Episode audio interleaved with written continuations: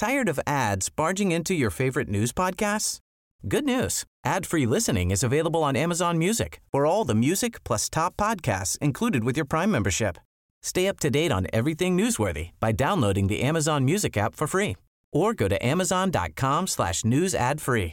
That's amazon.com/newsadfree to catch up on the latest episodes without the ads. Here at The Guardian, we love podcasts. Not only do we make dozens of award winners ourselves, but we also write about our favourite podcasts from around the world too. Every week, our column Hear Here, that's here as in hearing and here as in where, comes out filled with recommendations from you, our listeners.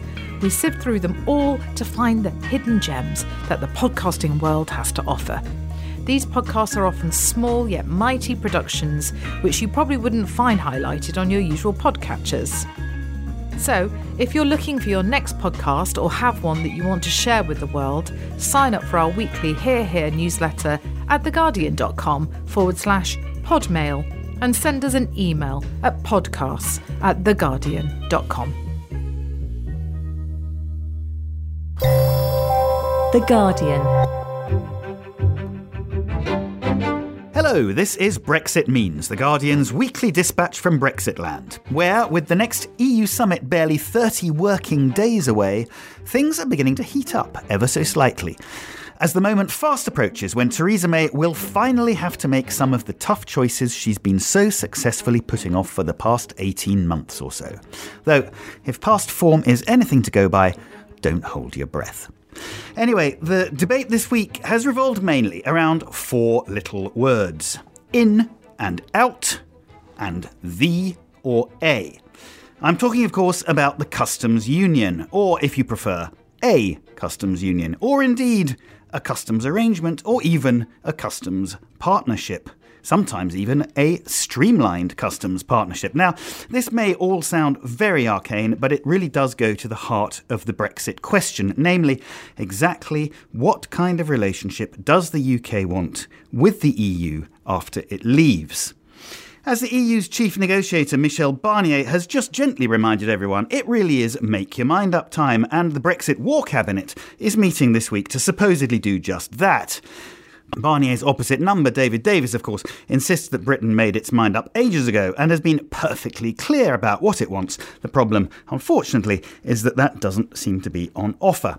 So, what's all this customs stuff about? With me to try and shine some light into the impenetrable Brexit fog are, on the line from Brussels, The Guardian's correspondent there, Jennifer Rankin, and here in the studio, Brexit policy editor Dan Roberts. Welcome to you both, as ever.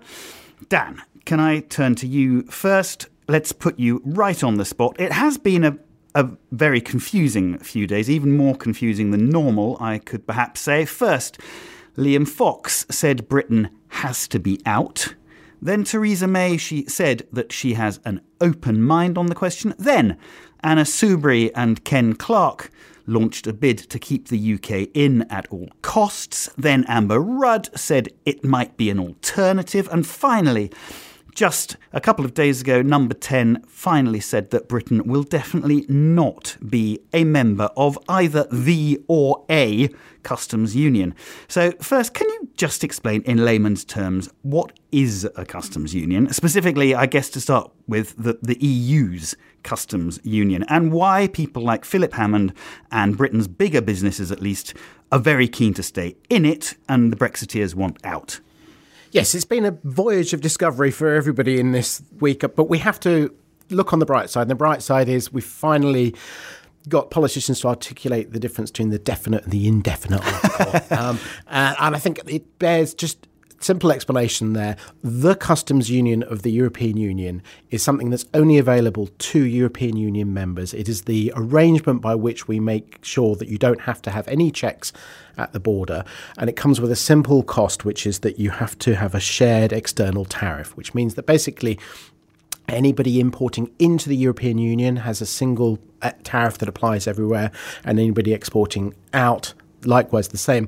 What that means is, in practice, not only do British goods travelling to France not have to be checked, but crucially, and this is the really important thing, Japanese imports coming into the UK don't then have to be checked again if they're being transshipped on. If they come in first to like Rotterdam or something. Exactly. And this matters enormously for this.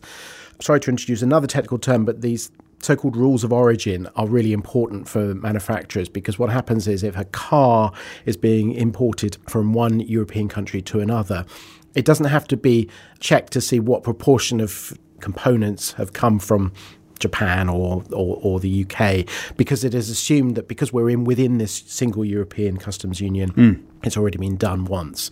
And so that matters because the Brits want to have a free trade agreement with Europe, that there aren't any tariffs between Britain and France. So you might say to yourself, well, why does it matter whether we have customs checks? Because there's no customs tariffs to apply. Well, why it matters is because in a very integrated world economy, bits of products come from all over the world, and we need to know where they come from. And whether they comply with the right standards, I guess. Standards is a whole other thing. But even just within tariffs, there are rules governing what proportion of a car can come from within one country if it is going to benefit from a free trade agreement. So a customs union is hugely important in keeping things smooth and making sure that goods can travel around without extensive delays at the border. OK, all right. So it's about tariffs, and it's also about kind of infrastructure and delays at the border and that kind of thing, and pile-ups of trucks at Dover or Calais. Yes, it matters enormously in the case of the Irish border, because you don't want to have any delays to make people feel that there is a national border. The whole of the Irish peace process has been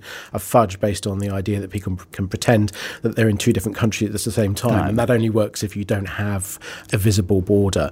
But it also matters at Dover, for example, if you have a highly integrated supply chain for the automotive industry. Honda are bringing in huge amounts of parts from all over Europe, and then they're exporting cars back across that border. If there are extensive delays at Honda, it completely screws up their just-in-time supply chains. It also makes it hard for them to import cars back across the border into Europe without proving that there's a certain proportion that have come from the UK. So it matters across all borders that the UK will have in future with the EU. Okay. So that's the customs union. Jennifer, so what do we mean when we talk about a customs union? Does the EU have other customs unions apart from the one that Dan's just been talking about? Yes, well, you could really sum this up as and what about Turkey? Because this is the country that's always mentioned when we talk about a customs union, because of course Turkey is not an EU member state, but it does have a customs union with the EU, as do the tiny micro-states of Andorra and San Marino. But I think that the case of Turkey, being obviously a much larger country, is more interesting. So Turkey does sign up to the EU's common tariff. It does sign up to most of the common rules on how goods travel over the border, but it doesn't sign up to key aspects of the EU trade policy. For example, it doesn't sign up to the EU anti-dumping laws, the laws where the EU has can put punitive tariffs when it suspects goods are being produced at below market prices. We've seen a lot of this. On, for example, steel from China, the EU has retaliated with high tariffs, and Turkey doesn't have to do this because it isn't part of that common policy. Right. So it does also mean, importantly for our Brexit debate, that Turkey is free to strike free trade agreements with other countries. Right, because that is a key argument for the pro-Brexit camp, isn't it? That the flip side of the customs union that we've just been talking about, with all the benefits that it has, the flip side of it is that you are not allowed, if you're a member of that union, to go and negotiate your own deals outside it. Exactly so. So the attraction on the surface of the Turkey model is that Turkey is free to strike free trade agreements with other countries. However, the catch is that other countries are not always interested in striking free trade agreements with Turkey because they already gain access to the Turkish market through any EU free trade agreements. And that puts Turkey in a very weak position. For example, Turkey was very unhappy that it couldn't take part in the TTIP negotiations with the United States, but it would have to be subject to that trade deal if it had gone ahead. It subsequently didn't. We had Donald Trump arriving and those negotiations were thrown out of the window. But nonetheless, Turkey's often been frustrated because it would like to create its own free trade agreements, but the partner countries of the European Union have had no incentive to do this because Turkey can fall under the umbrella of the EU's arrangements. So it's really not an attractive model for Brexiteers who want Britain to take that sort of supposedly go out in the world and sign trade agreements with all sorts of countries. OK, well, that's cleared up the sort of the thee and a question, I think, more or less. Back to you, Dan, because, I mean, you know, despite the pleas of what we might call the Brexit realists, the Hammond camp, I suppose, the government appears now pretty much to have definitively ruled out membership of either the or a customs union. And instead, it's talking about a customs arrangement or a very streamlined customs partnership. Now, what is, or is, have I got that wrong? Yeah, it's slightly wrong. You're almost there. It's a highly streamlined arrangement. Oh, okay. Or a new customs partnership. Yeah. That's right. A highly streamlined arrangement or a new customs partnership. Now, what are they when they're at home? Well, I think one way of look, these were two options that were outlined in the summer when the government produced its policy paper on customs, and they were widely dismissed at the time as slightly pie in the sky, but they do fit into the category of cake and eat it. They are designed to make it look like we can continue to have all the friction-free benefits of being inside A or the customs union, but without actually being it. Yeah. And they sound very similar, and that's because basically they're on a Whitehall way of describing this continuum that there exists, that basically just trying to kind of mitigate the damage of new customs barriers.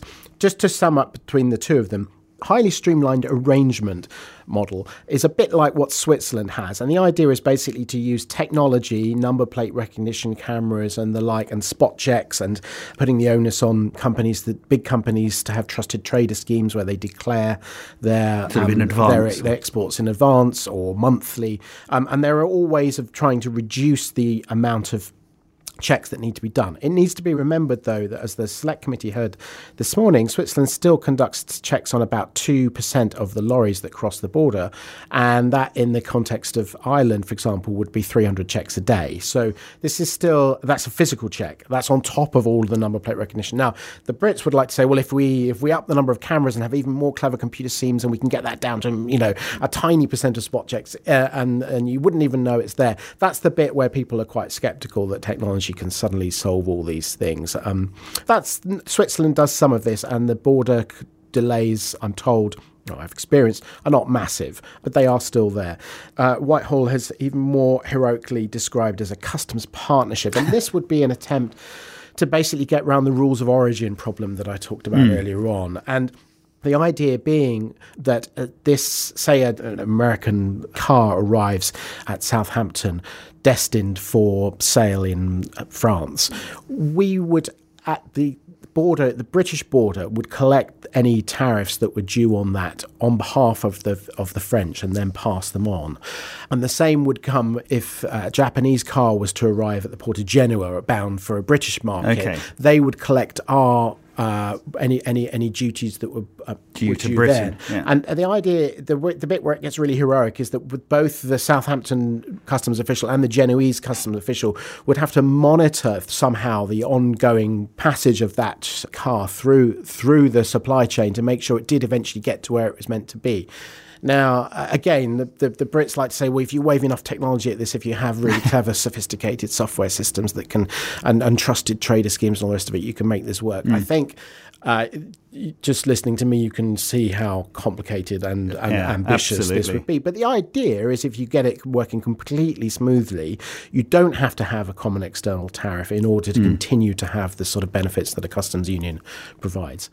In theory. Jennifer, how does the EU view these two proposals, sort of these in theory proposals? When we heard this last year, when the proposals for the Irish border were kind of dismissed as magical thinking in Brussels, is this pretty much what they were talking about? Yes, it is. And the short answer is the EU views both of these proposals with a huge amount of scepticism about this British idea of British officials collecting customs duties for the EU.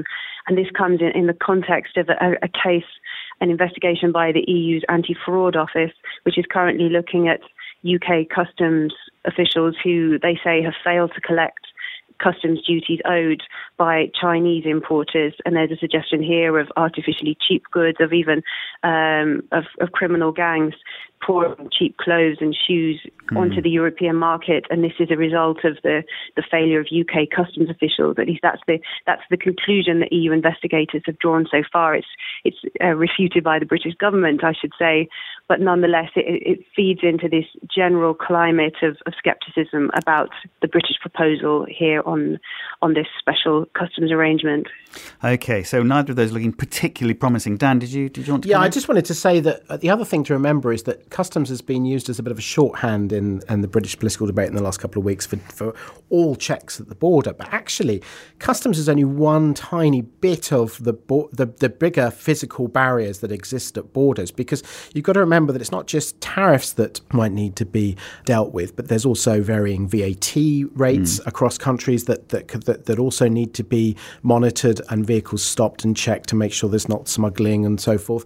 The regulatory issues, we've talked in previous podcasts about regulatory harmonisation, but a big one is on food and agriculture, milk tankers being conceivably stopped at the border, at the Irish border, to make sure that they haven't been fed GM crops or all these sorts of things. Phytosanitary standards is another huge area. Veterinary checks for live animals, security, and then the really big one is immigration. I mean, much of Europe benefits from Schengen, and the Irish border benefits from an equivalent of Schengen, the common travel area. But the British border with the rest of the EU in future will have big immigration checks, because we will be checking passports and visas and so forth. So we've got to remember, when we talk about customs, that's not just a shorthand for the only physical checks. There are a whole host of things that a border consists of. And potential for massive hold-ups and mayhem.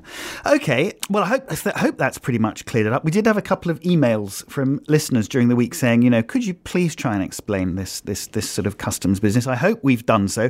There's one other final issue that I'd like to quickly look at, because the people who argue that Britain should be outside any kind of customs union are basically the proponents of this global Britain that you, Jennifer, were talking about a bit earlier, this sort of buccaneering vision of a UK boldly cutting trade deals with countries all around the world and building itself a glorious economic future.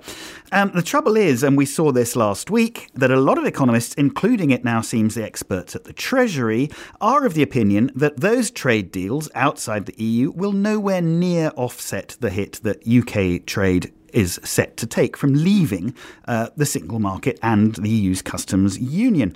Now, two of the most fervent believers in global Britain are Jacob Rees-Mogg, who's an increasingly prominent pro-Brexit Tory backbencher, and similarly hardline Brexit Minister Steve Baker. And they had a very interesting exchange last week, which I'd just like to discuss briefly. To cut a long story short, Rees-Mogg asked Baker, who had earlier written off all official forecasts as always wrong, whether the Treasury had, and I quote, deliberately developed a model to show that all options other than staying in the customs union were bad.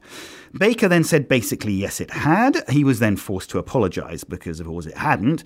May refused to sack Baker, which is, some might say, is an indication of how strong she is within the government. But Rees-Mogg later doubled down. He went on and went as far as to say, in fact, that civil servants were actively fiddling the figures. Now, Dan, we're in fairly dangerous territory here, aren't we? I think when ministers and MPs start openly attacking civil servants, what does this say about where we are and the divisions within the Conservative Party, the tensions? Well, we're in a fact-free zone, and I think the trouble is that facts are being weaponised, and the Brexiteers don't like it up them. They don't like the fact that all the experts, particularly trade economists, are of one view on the potential upside of these trade deals overseas versus the loss in Europe. And that's very unpalatable for people who've taken the country to the brink over this very issue. So they only have one recourse, which is to question the motives of those making these arguments. And I think when that gets to the point where ministers are questioning the motives of their own officials, we've reached quite a dark stage. Jennifer, how was that viewed in Brussels? I think it's certainly greeted with dismay in Brussels, which is, of course, a town of civil servants, and also one where there is genuine respect across the table for their British counterparts. I think no matter what the view of the British government, of the decision-making level, there is a respect for the officials. These people have known each other for many years, but often they've been part of the same negotiations inside the EU and now find themselves in the strange position of being on the opposite side of the table. But I think it will also feed into the picture of a prime minister under pressure from backbenchers who are beyond her control. And there's long been a sort of a very withering and dismissive tone in Brussels towards some of those Tory Eurosceptics. Jacob Rees-Mogg is a lot less known here, but people are very familiar with Boris Johnson, of course, and his more interesting claims about the European Union and how it works. And I think that just adds to this view of a fact-free government at times, which isn't really... where the Prime Minister isn't in control of the agenda. Yeah, so none of it particularly helpful. OK, we're getting towards the end. Just before we go, I'd like to very quickly run down on where precisely we are on the timetable. Dan, at the London end, am I right in saying this is basically crunch week for decision-making, or can it be pushed off any longer? They are going to kick this can down the road some more. There will be two Cabinet Select Committee subcommittee meetings this week on Wednesday and Thursday, where the government will try and draw up its ambitions for the next phase. But I think, as the debate over the customs union has shown, the way they've got round the political tensions is largely more cake and eat it. Okay. To mix the food metaphors there, because I think they will stand firmly behind the policy objectives set out over the summer for these customs partnerships or highly streamlined arrangements. That won't really take us any further forward on the big question, the big fork in the road about whether you want more access or more sovereignty.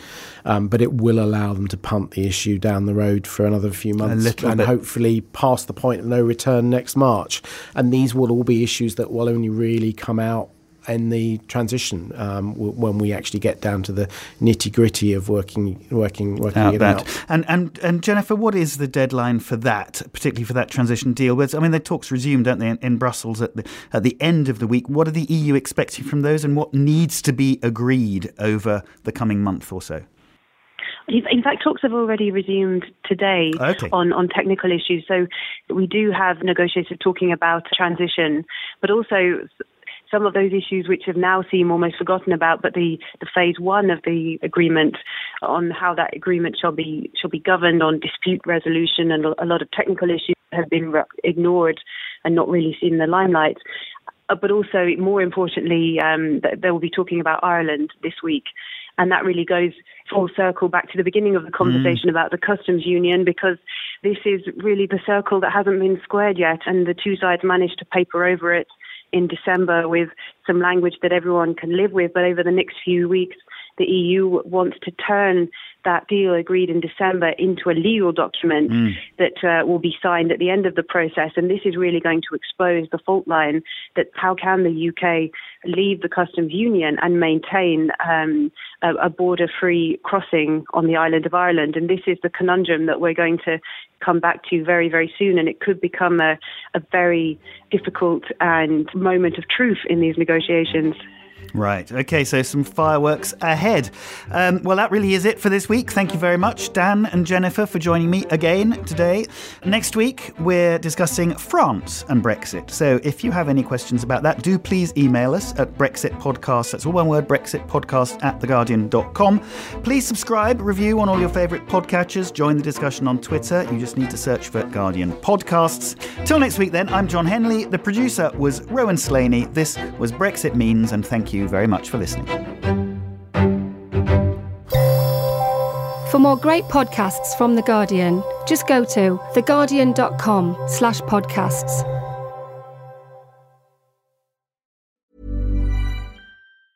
Tired of ads barging into your favorite news podcasts?